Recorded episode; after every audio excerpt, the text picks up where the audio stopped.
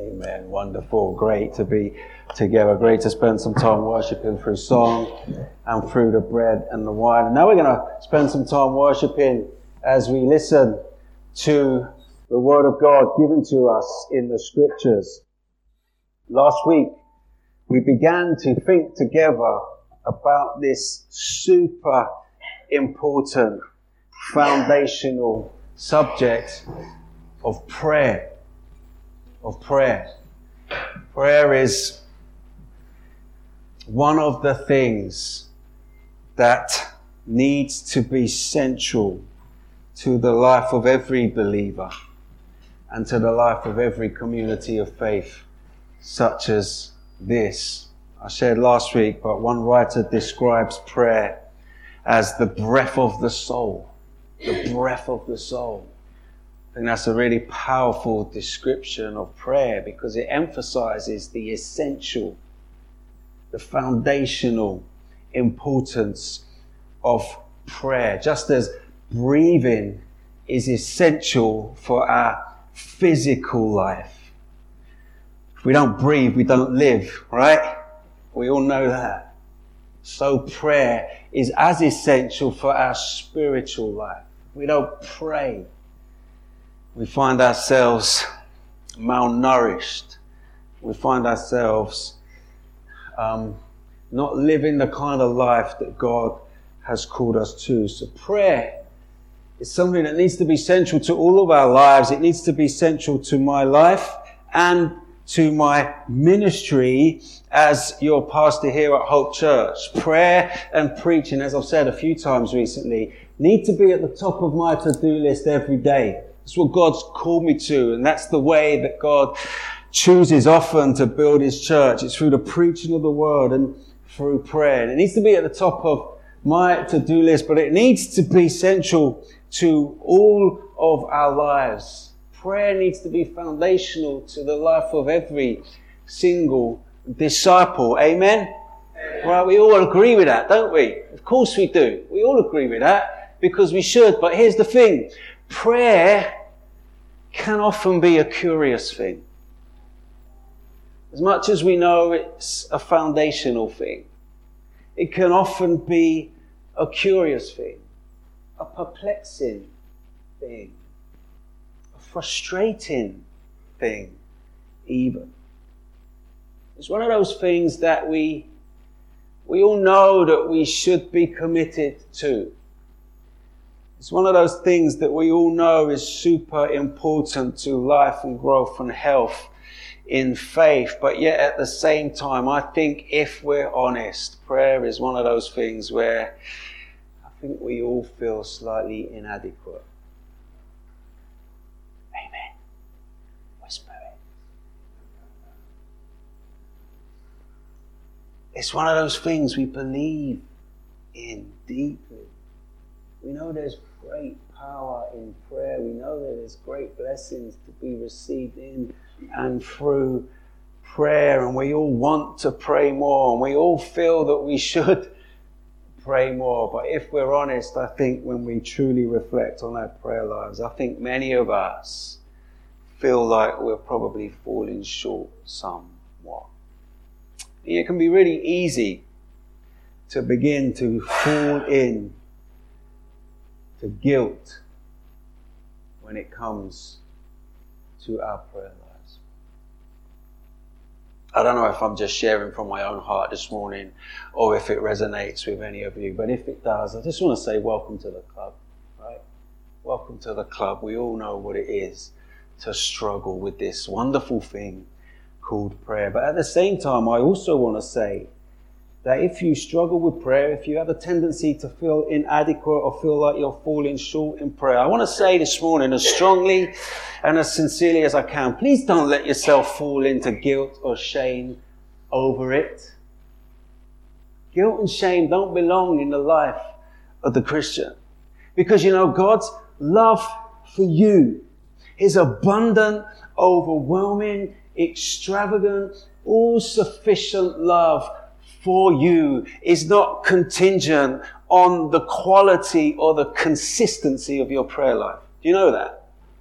You could pray 22 hours a day like Anne does.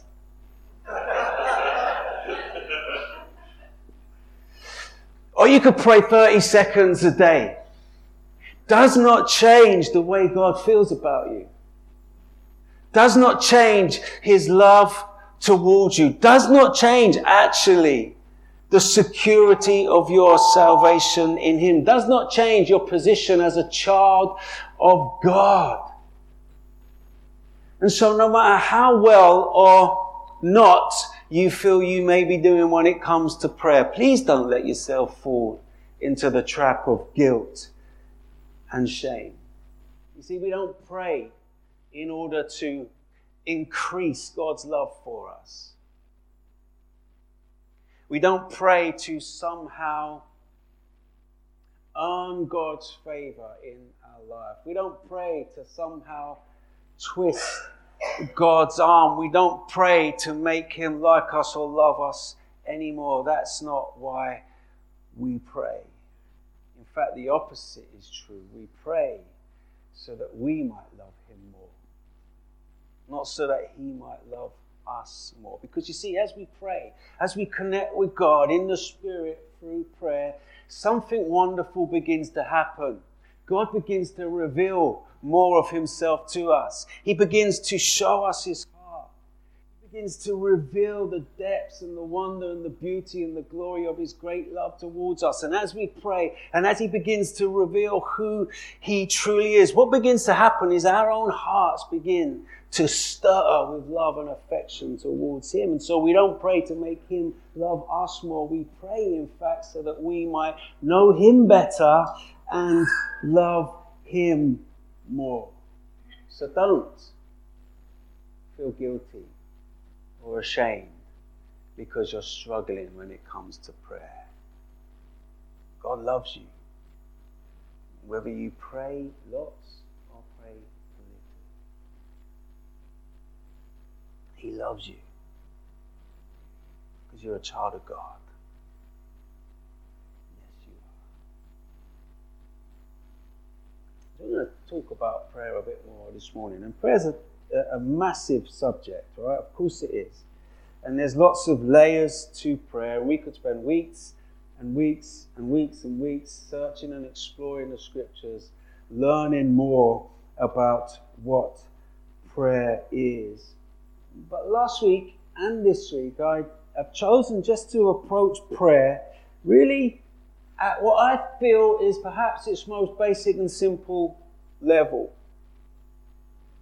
Why pray in its most basic and simple form? Why do we do it? If you remember last week, I, I shared with you, um, I shared with you what was a really significant moment for me in my own journey of prayer.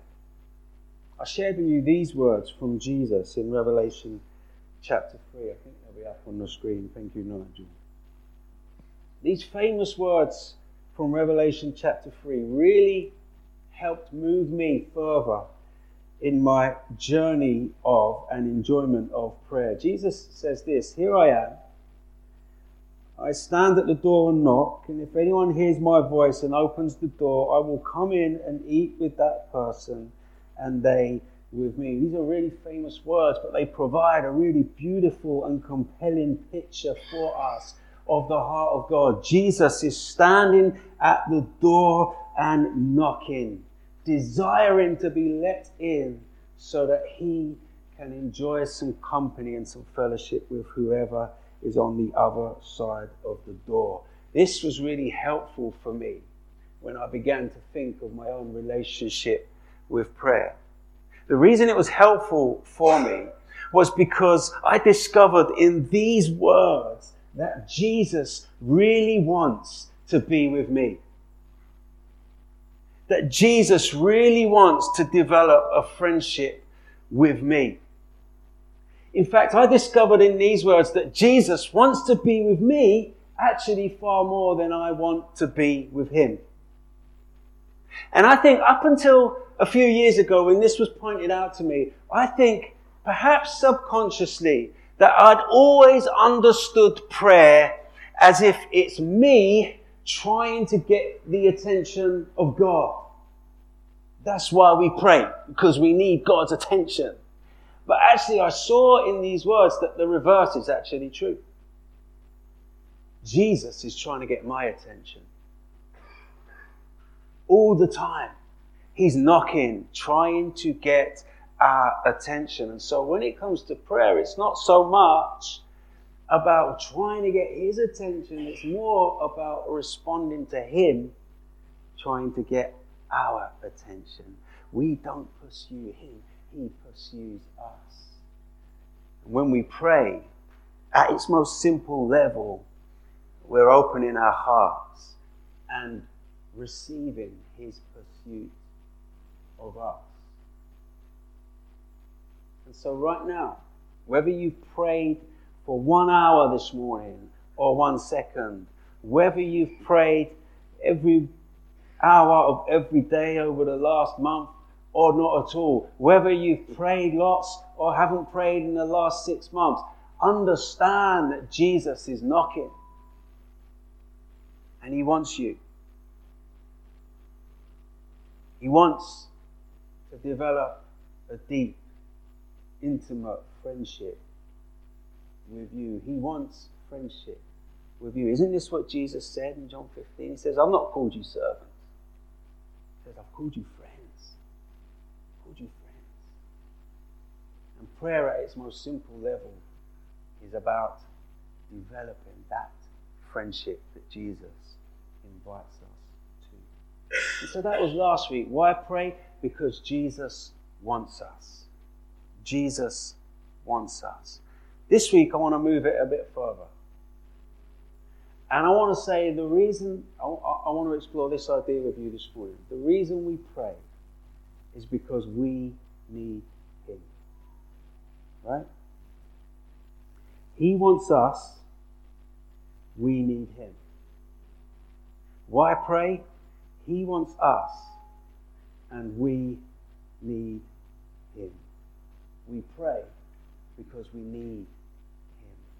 we pray because we need the presence of Jesus in our lives, just like we breathe because we need oxygen to survive. So we pray because we need Jesus just the same. We pray because we need Him. Now, I don't know about you, but I'm coming to realize the longer I live, I'm coming to realize more and more that I don't think I have what it takes to thrive or even survive when it comes to this thing called life. The longer I live, the more convinced I become about this. You know, reflect back on my younger days. And when I was younger, I was full of faith, for sure. Full of passion, loved Jesus, loved life, full of enthusiasm. But as I reflect back, what I have come to realize is that as, when I was younger, I was also full of arrogance. Right? and actually full of folly. Right? When I was younger, life seemed so simple. It seemed so easy. And when I was younger, I felt that I was more than enough equipped to thrive and flourish in life. But as you kind of get older, and you can tell me if I'm right or wrong, as you kind of get older and live a bit more and certain things happen or don't happen, you kind of begin to realize that life isn't quite as easy or as simple as perhaps we thought it once was. As I've got older, I've begun to see that actually life pretty complex, it's pretty deep, it's pretty unpredictable. As you get older, you begin to realize that 90 plus percent of all the things that contribute to my life are actually outside of my control. I don't know if you ever thought about that. But most of what contributes to the life that you live is actually outside of your control. Think about it with me, will you? We don't have any control over things like the weather, right?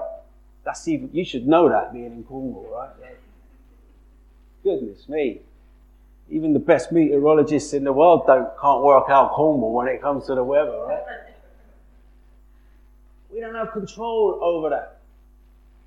And the weather plays a massive part in contributing to our lives because if it doesn't rain, then food doesn't grow. And if food doesn't grow, then we don't eat. And if we don't eat, then we don't survive and we don't flourish. And so this thing that we depend on for life and sustenance and flourishment is something that is actually outside of our control. We don't control the weather. We can predict it, but we can't control it. The same is true of our economy, right? I mean, we should know that over the last few years. We do not control our economy. We don't know if the money that we've got in the bank is going to be enough or sufficient for us to get the basic needs that we need to survive and thrive. We don't control that. We have no control over it. We learnt that the hard way, I think, very recently. We don't control our government or the decisions that they make, right? We don't. I mean, of course, we live in a democracy and we should be thankful for that. And so we do have a little bit of an influence on what happens, a tiny little bit of an influence of what happens in the offices of power, but ultimately we don't control what decisions get made, what laws get passed. We don't know what's going to happen tomorrow, next week when we've got a new leader. We don't know how that's going to impact our lives. We don't have any control over that. We don't control our health. We don't control it. We, can, we, can, we can try and manage our health. We can try and live our life in a way that is conducive to healthy living, but ultimately, we don't have control over what our body does or doesn't do. Most of what contributes to the life that we live, friends, is actually outside of our control. And these are just the external things of life. The things on the outside of who we are. Don't even get me started, friends, on my internal life. Because if you think if I think my external life is complex and deep and unpredictable, wow. If you only knew what goes on in here and in here. I don't know about you, but the older I get, the more baffled I am at myself. The things I think, the way I feel, the, the ways that I act, the ways that I behave, sometimes it just doesn't make sense. I look inside my own head, I look inside my own heart, and sometimes I'm at a loss as to going, what on earth is going on inside of me? Sometimes it feels like I'm not even in control of what's happening inside of me, let alone what's outside of me, and that's just me. You throw my wife into the mix, right?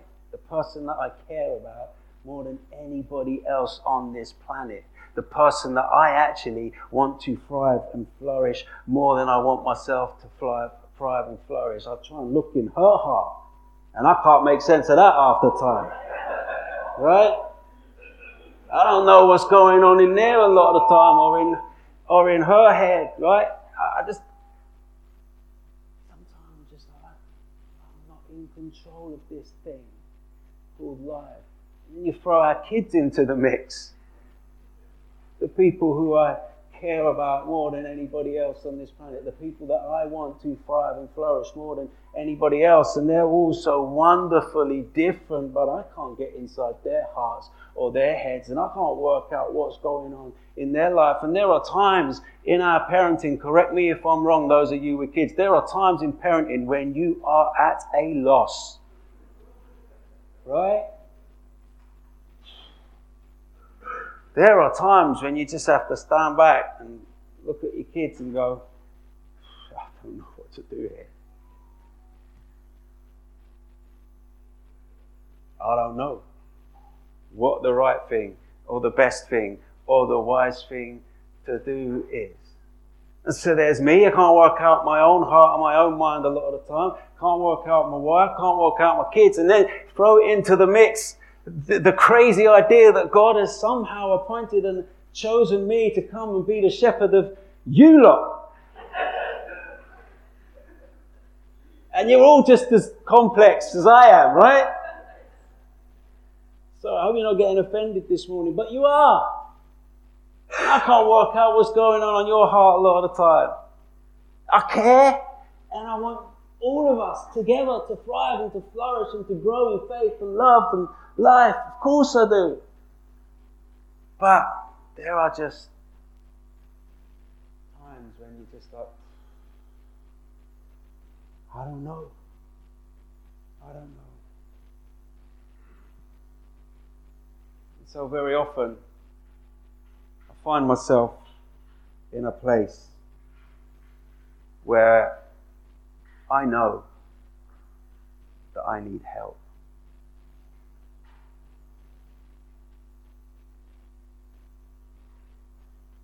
I can't do anything on my own. I need help. You need help. And we need help. And that, friends, is where real prayer begins. That is where real prayer begins. Lord, I need help. I can't do this on my own. I am not strong enough, good enough, brave enough, wise enough, godly enough, even to do this thing called life on my own. I need help. That's where prayer It's an acknowledgement and an acceptance of the reality that we need help. you know, it takes quite a lot of humility to be able to pray that, pray that prayer. I need help. Because we're not actually bent towards that idea. Actually, in our natural selves, we all feel like we can do it on our own. And we all want to think that we're strong enough to do it on our own. So to pray, Lord, I need help, takes a lot of humility. It takes a lot of swallowed pride actually, but it's the best thing we can ever do, friend, is to come to that place where we realize we need His help. And when we begin to realize that, and when we begin to pray like that, you know what is happening? We are becoming more like the human beings that we were always meant to be. Right? None of us were made to live life independently. None of us were made to depend on ourselves. That was never God's intention for humanity. We were made, we were built, we were created, we were fashioned to depend upon Him, to live our lives intimately connected to God, and to build all that we are up on Him. And so when we come to Him in that place of weakness and desperation and humility and say, Lord, I need help, you're becoming more like the human that you were always designed to be. And you begin to fall more into line with your true purpose and true identity.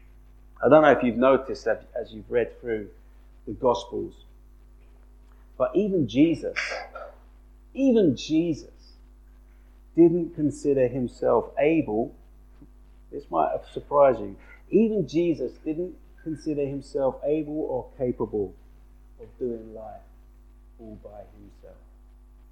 I don't know if you've noticed, but some of what he says really shines a spotlight on this idea. Look at some of these scriptures that I've put up for you.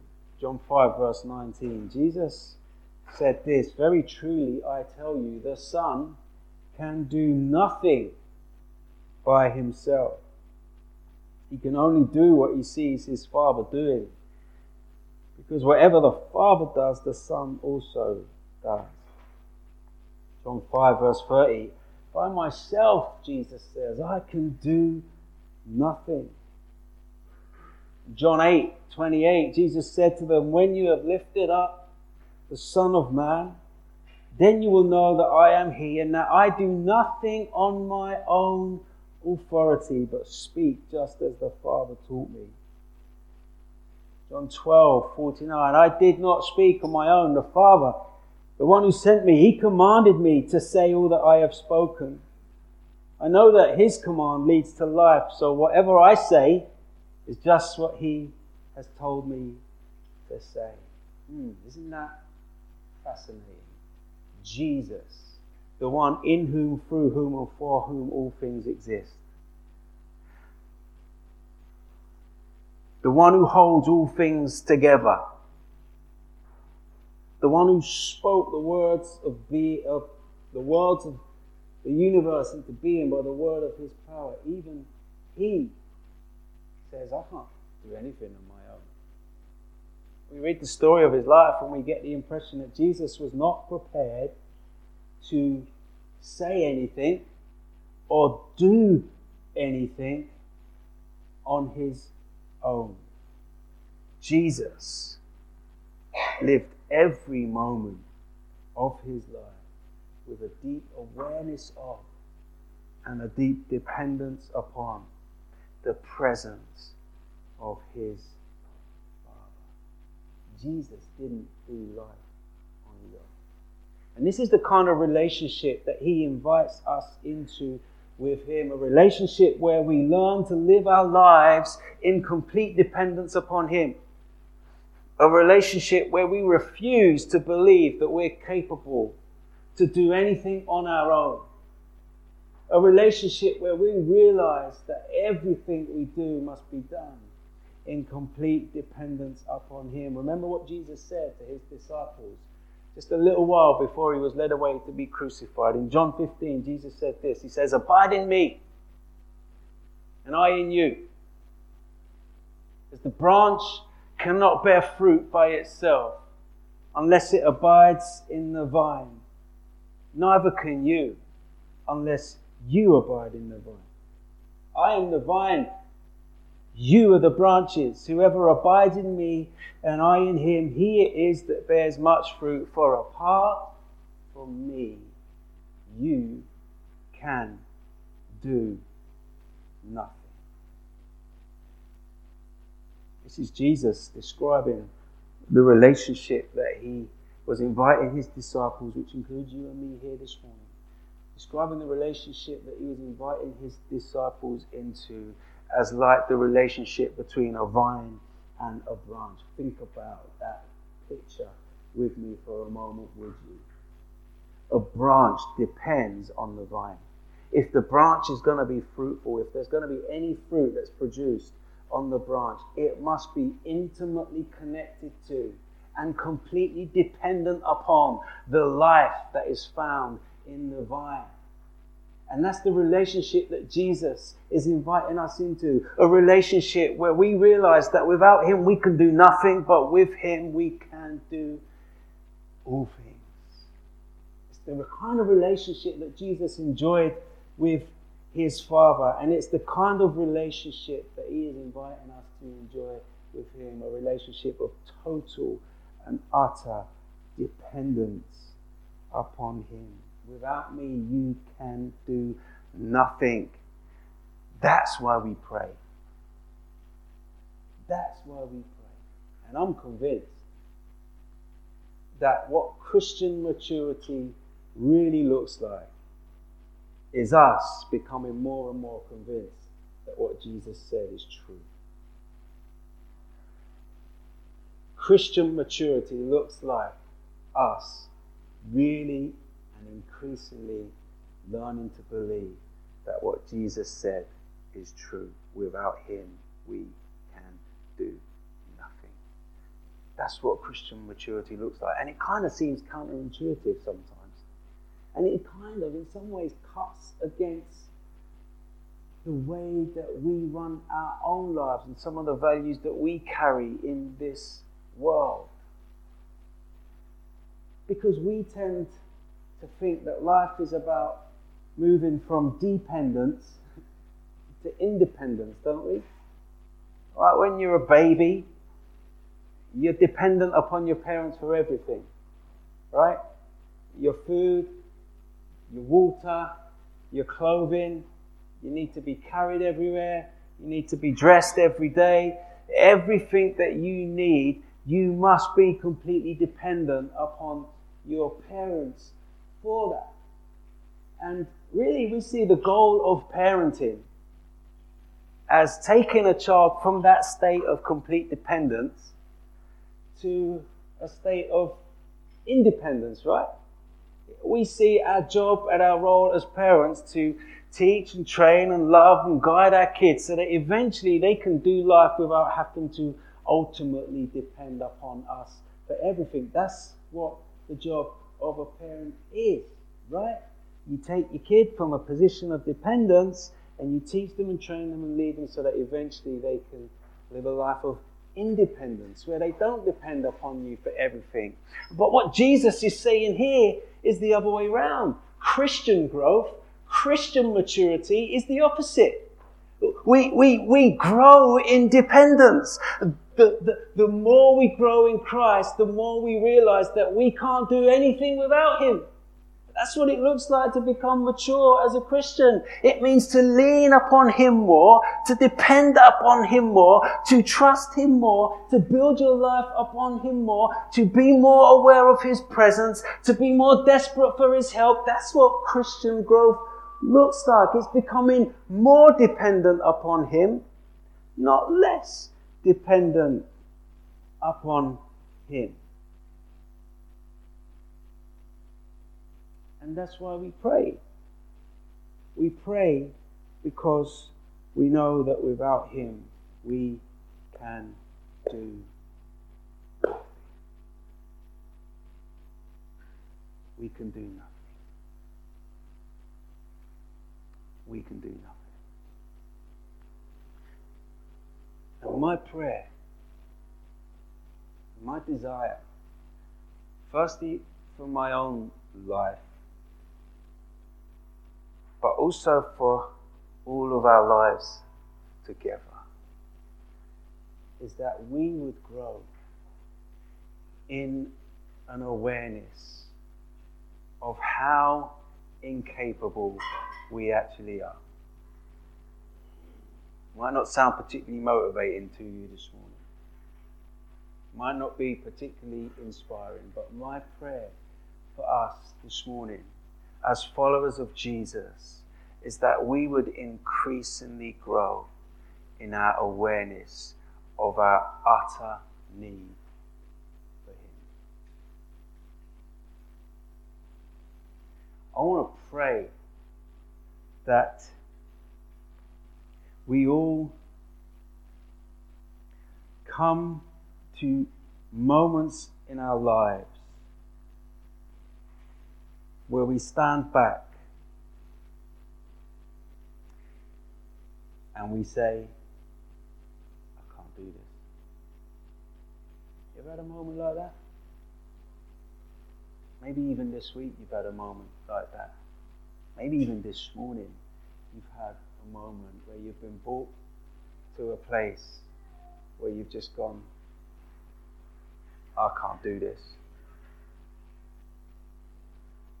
This is too much for me. And if that's you, I want to tell you that you're growing in Christ. I want to tell you that you're growing in faith. I want to tell you that you are on the road to maturity. Because Christian maturity is about realizing that without Him, we can do. It's not a comfortable place to be when you feel weak and incapable. It's not a comfortable. It's not a nice place to be. But, friends, it's a safe place to be. Please hear me. To be on your knees in utter need is a safe place. Not nice, not comfortable, but it's safe.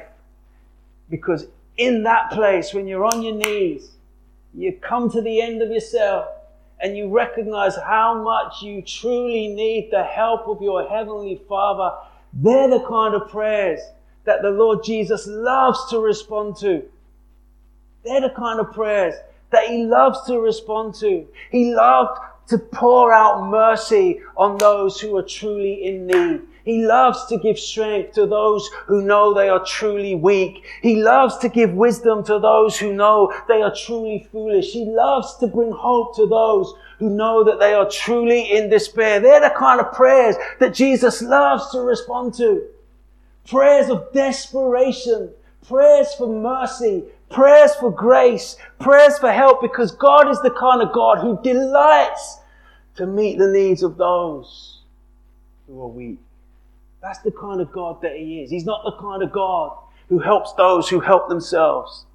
He's not the kind of God who only scratches the back of those that scratch His back. He's not the kind of God who only gives strength to those who are already strong. No, no, no, no. He's the God who pours out mercy on the weak and the broken and the incapable and the foolish and those who are in despair and those who are hurting. He loves to pour out mercy and grace upon us when we find ourselves in that place. And so if you feel weak this morning, hallelujah.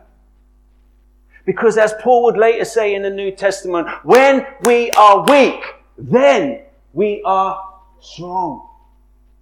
It's not just a nice verse that you put on a coffee cup or on the back of your car. There's actual profound, powerful, life transforming truth contained in those words. When we are weak, that's when we are really strong. And so, friends, I'm praying. I'm praying that you find yourself in a moment of weakness this week. I'm praying that you find yourself aware of your inadequacies and your incapabilities. I'm praying that you find yourself on your knees, calling out to Him, saying, Lord, I can't do this thing called life. I need some help. I pray that God leads us to that place this week. And I'm sorry if it's not inspiring you this morning. I'm sorry if it's not motivating you this morning. I'm sorry that I'm not the kind of preacher who's going to get up and say, You can do it. Go for it. Smash it. You're good. You're great. Be the best you can. You're brilliant. God thinks you're great. I'm not that kind of preacher.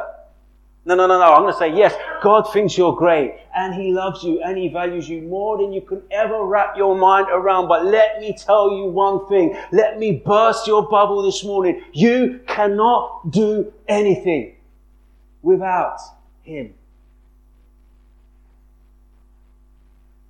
You can't. I can't. We can't. And so we pray. And we pray. And we pray and we pray. And we wake up in the morning and we pray. And we go to work and we're on the bus and we pray. And we get to work and we sit at our desk and we pray and we go to make a coffee in our coffee break and we pray and we have lunch and we pray and we come home and we pray. We pray with our kids. We pray with our wives. Before we go to sleep, we pray. As we sleep, we say, Lord, would let my sleep be a prayer to you. And we wake up in the morning and we do the same thing over and over again because when we pray, then God pours out his mercy upon us. Then the strength that comes from the Spirit of God is poured into our lives and we find that we actually actually can live the life that He's calling us to live, but not because we're great or strong, but because He gives us strength and wisdom to do what He's calling us to do. And so I'm going to pray this morning. I'm going to pray that we would all become more aware of